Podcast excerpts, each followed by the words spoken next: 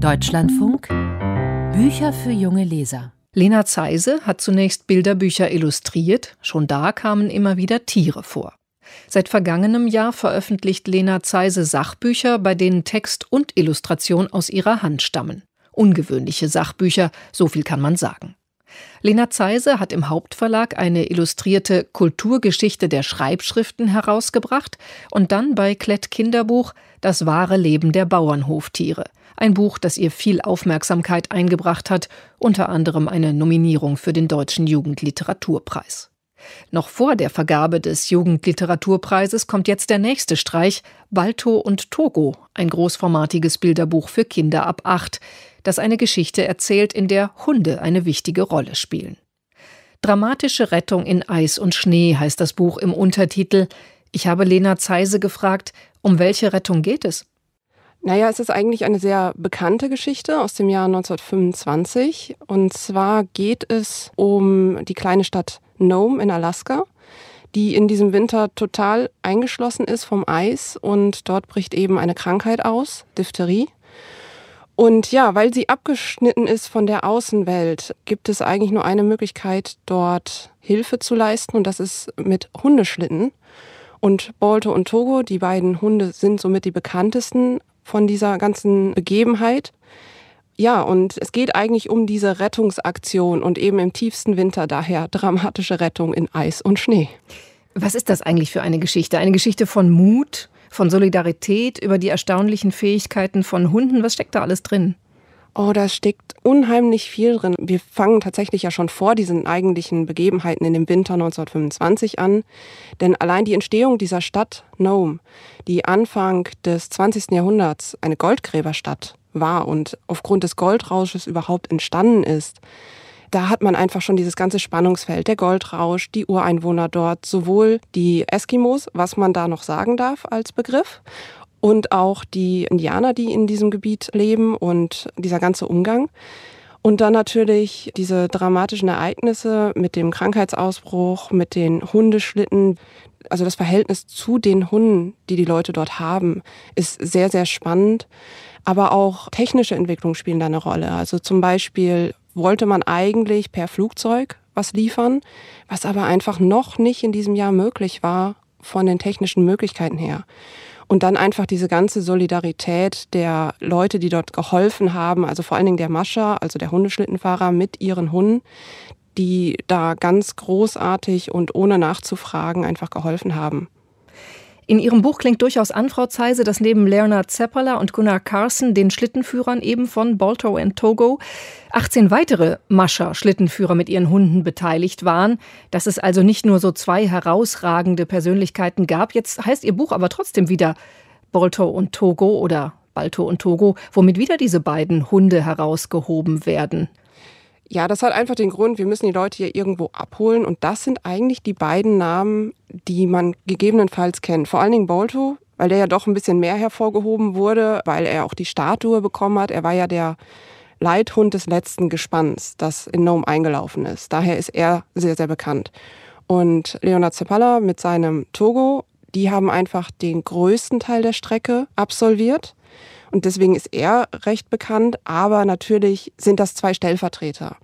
Nun ist Alaska geografisch weit weg für hiesige Kinder und die Geschichte spielt, wie Sie gesagt haben, vor fast 100 Jahren. Wie sind Sie ans Erzählen der Geschichte herangegangen, um heutige Kinder in Deutschland mitzunehmen? Ich glaube, es ist eigentlich egal, wo diese Geschichten wirklich spielen. Wir erklären natürlich ein bisschen was zur Kultur. Also man braucht da kein Riesenvorwissen, um wirklich in die Geschichte einzutauchen.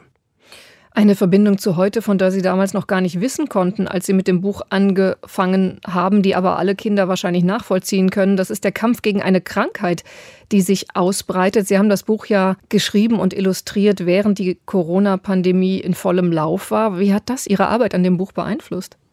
Ja, es war natürlich ein bisschen skurrile Situation, würde ich mal sagen. Also die Idee dazu und ähm, auch den groben Text hatte ich schon vor der Pandemie tatsächlich fertig und stehen. Und ich habe vor allen Dingen an der Umsetzung im letzten Jahr gearbeitet. Ich hätte nicht gedacht, dass das wirklich wieder so aktuell wird vom Thema her, obwohl die Geschichte natürlich eigentlich zeitlos ist, aber gerade mit so einer Epidemie und gleichzeitig die Arbeit während einer Pandemie. Die Geschichte selber macht ja einfach Mut und die Leute helfen und sind solidarisch. Und ich glaube, das sind einfach Werte, die zeitlos sind und auch übertragen werden können in unsere Zeit. Im Nachwort, Frau Zeise, da erläutern Sie einige Begriffe, zum Beispiel die Verwendung von Eskimo, das haben Sie gerade schon kurz erwähnt. Es war gar nicht so einfach, sich politisch korrekt zu äußern heute mit Begriffen von vor 100 Jahren, oder? Ja, wobei tatsächlich in Alaska ist der Begriff Eskimo gängig.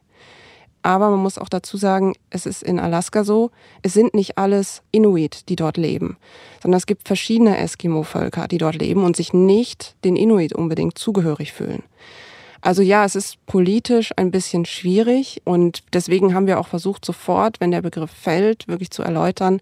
Denn wir möchten natürlich jetzt niemanden in irgendeiner Form diskriminieren, ganz im Gegenteil. Von daher haben wir uns dafür entschieden, das, was heute wirklich so noch verwendet wird, auch in dem Buch aufzugreifen als Bezeichnung. Jetzt gibt es, Frau Zeise, so gut wie kein Bildmaterial von der ganzen dramatischen Rettungsaktion selbst. Das ist ja eigentlich auch klar. Schlittenhunde, die versuchen, ein Serum durchs Land zu fahren. Da hat niemand Zeit für Fotos gehabt. Wie sind Sie denn vorgegangen, um sich diese Ereignisse von vor fast 100 Jahren selbst vor Augen zu führen und dann ins Bild umzusetzen?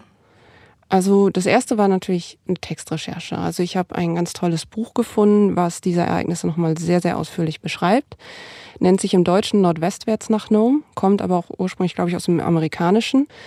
Dieses Buch arbeitet diese ganze Geschichte auch nochmal wirklich wunderbar auf und ist super verständlich und war für mich auch das erste, was ich dazu gelesen habe und womit ich wirklich gearbeitet habe, auch bis zum Schluss.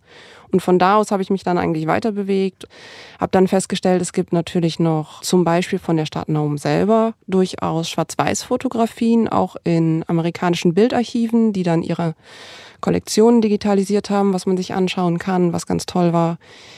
Ich habe auch versucht, in Archiven und bei Museen zu gucken, in diesen digitalen Sammlungen, was waren so, ja, die Kleidung der Zeit, zum Beispiel von den Eskimos oder auch von den anderen Völkern, die dort gelebt haben und wie sahen die Mäntel der Mascha aus und solche Sachen. Aber natürlich habe ich dann irgendwann mich auch so ein bisschen davon gelöst. Es zwar alles versucht einzubinden, aber dann auch meine eigenen Bilder, die ich im Kopf hatte, zu Papier zu bringen. Und wenn man den Text liest, dann ist die Sache nicht so klar, finde ich. Aber wenn man sich ihre Illustrationen anguckt, die sind wieder ähnlich wie in dem Bauernhof-Tierebuch sehr fotorealistisch. Da sieht man jedes Haar der Hunde, wie das vom Eiswind gezaust wird. Man hört die Hunde quasi bellen. Ich hatte den Eindruck, die Hunde sind, wenn man sich die Bilder anguckt, die wahren Helden dieser Geschichte, oder? Also jeder Mascher würde natürlich sagen, meine Hunde sind die Helden. So, aber es ist Teamarbeit zwischen Mensch und Tier, definitiv. Aber man muss auch sagen, viele Mascher, die unterwegs waren, waren bei extremsten Wetterbedingungen unterwegs. Das heißt, die haben teilweise nicht mal mehr was sehen können, weil einfach so ein heftiger Schneesturm war, so tiefe Temperaturen, die haben sich dann manchmal auch wirklich nur darauf verlassen, dass die Hunde den Weg finden. Deswegen ist Bolto, glaube ich, auch so bekannt geworden mit. Sein Mascher hatte keine Ahnung, wo er ist. Er hat einfach dem Hund die Führung überlassen und der hat nach Hause gefunden. Und das gleiche halt auch mit diesen anderen Gespannen. Also es sind natürlich die Hunde, die den Löwenanteil gelaufen sind. Aber das soll nicht das schmälern, was halt auch die Mascha natürlich gemacht haben. Alle haben ihr Leben riskiert. Mascha ist nicht gestorben. Ich glaube, ein paar Hunde sind leider dabei gestorben, beziehungsweise im Nachhinein. Aber viele haben Erfrierung davon getragen, also sowohl Mensch als auch Tier. Und sie haben einfach weitergemacht. Um die Kinder zu retten, ja. Es ist ja, Frau Zeiss, recht ungewöhnlich, dass jemand seine Bücher komplett selbst schreibt und gestaltet. Sie sind als Illustratorin ausgebildet. Was ist für Sie der Reiz daran, auch die Texte zu schreiben? Also sozusagen das Buch aus einem Guss abzuliefern?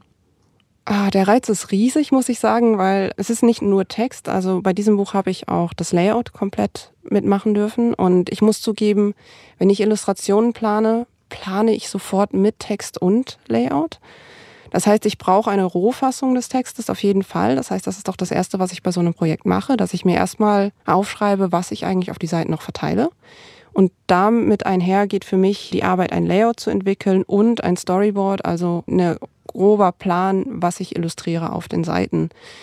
Und ich finde es wesentlich einfacher, alles zusammen zu machen tatsächlich, obwohl es eigentlich mehr Aufwand ist Ich meine, ich bin immer sehr dankbar für Rückmeldungen, auch gerade von dem Verlag, dass sie dann nochmal drauf gucken und sagen, okay, das und das möchten wir noch anders oder haben sie mal hier und hier drüber nachgedacht, finde ich immer super und hilft total. Aber es ist wirklich für mich fast einfacher, es alles zusammen zu planen.